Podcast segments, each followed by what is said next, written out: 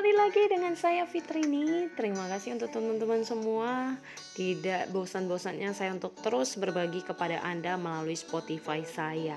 Nah, teman-teman kali ini pernah nggak sih teman-teman dengar apalagi khusus Anda wanita ya, mungkin saya juga ngalamin di mana kalau kita bekerja terlalu over pernah nggak sih anda dengar dari ucapan orang-orang di sekitar anda atau mungkin keluarga anda aduh jangan deh sekolah tinggi-tinggi nggak usah lah kamu itu kuliah tinggi atau kamu itu kerja tinggi-tinggi atau uh, jadi woman nanti ujungnya juga kamu masuk dapur masuk jadi ibu rumah tangga. Pernah nggak sih anda dengar hal seperti itu? Mungkin kalau di bagian daerah Sumatera Utara udah menjadi hal yang sering diucapin ya para orang tua apalagi paling khawatir anak-anaknya kalau yang wanita ya udah usia di atas hampir kepala tiga dan hidupnya masih sendiri terlalu mandiri. Nah teman-teman balik lagi ya ke pemikiran kita masing-masing. Kadang kita juga mikir nggak sih aduh janganlah hidup eh, kayak begini dan begini. Padahal mungkin kita awalnya tidak pernah berpikiran seperti itu. Tapi karena dengar ngomongan orang akhirnya kita jadi khawatir kita takut. Nah sebenarnya buat kita hidup mandiri apa untungnya apa ruginya gitu ya. Nah kalau misalnya mikir ya kita hidup mandiri kalau kita hidup sendiri sekarang kita hidup merantau kita hidup mandiri justru ada nilai positif bukan? Kita jadi belajar lebih benar-benar bukan soal kita bergantung dengan diri kita tapi kita belajar tidak terlalu merepotkan orang kita belajar bagaimana hidup lebih dewasa pemikiran kita karakter kita dibentuk secara benar-benar secara personal. Nah kalau misalnya kalian bilang rugi I think sekarang kaum pria juga mencari pasangan yang bukannya hidup mandiri juga. Pasti iya dong.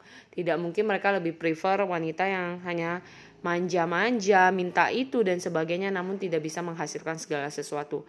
Karena hidup sekarang pastinya kita butuh yang namanya pengeluaran. Dan pendapatan kita juga jauh harus lebih besar dari pengeluaran bukan?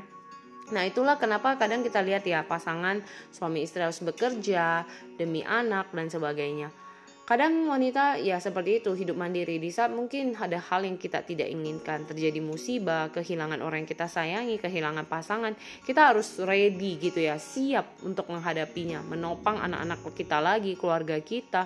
Karena siapa yang akan membiayai mereka kalau bukan kita lagi. Jadi teman-teman itulah makanya pentingnya kita itu harus belajar penting banget untuk kita harus bisa mengerti penting banget untuk kita bisa uh, ini ya menjadi wanita yang hidup mandiri. Bukan soal anda mau bisnis berkarir sampai setinggi gimana. Kalau anda punya seni jago masak anda bisa jadikan untuk menghasilkan. Untuk menjadi kuliner homemade dijual online anda punya seni menjahit dan sebagainya bisa anda pakai untuk menggunakan untuk hal-hal yang positif. Jadi saya percaya setiap kita apalagi kaum wanita pasti ada kelebihan masing-masing yang diberikan Tuhan buat kita bukan? Nah buat kalian tidak usah khawatir kalau kalian mungkin hanya sebatas sebagai karyawan, staff dan sebagainya. Saya percaya pasti ada skill lain yang juga Anda miliki. Syukuri aja dan hiduplah mandiri sebisa kita. Tidak terlalu banyak merepotkan orang, justru kita justru bisa berbagi dengan kehidupan mandiri kita, kita bisa berdampak buat orang. Jadi nggak usah khawatir apa kata orang, apa kata tetangga, kata siapa. Namun lakukan yang terbaik, berbagilah terus, untuk hal-hal yang menginspirasi banyak orang, khususnya kita para kaum wanita. Saya percaya kita adalah wanita-wanita hebat yang bisa terus menginspirasi dan memberikan dampak. Semangat!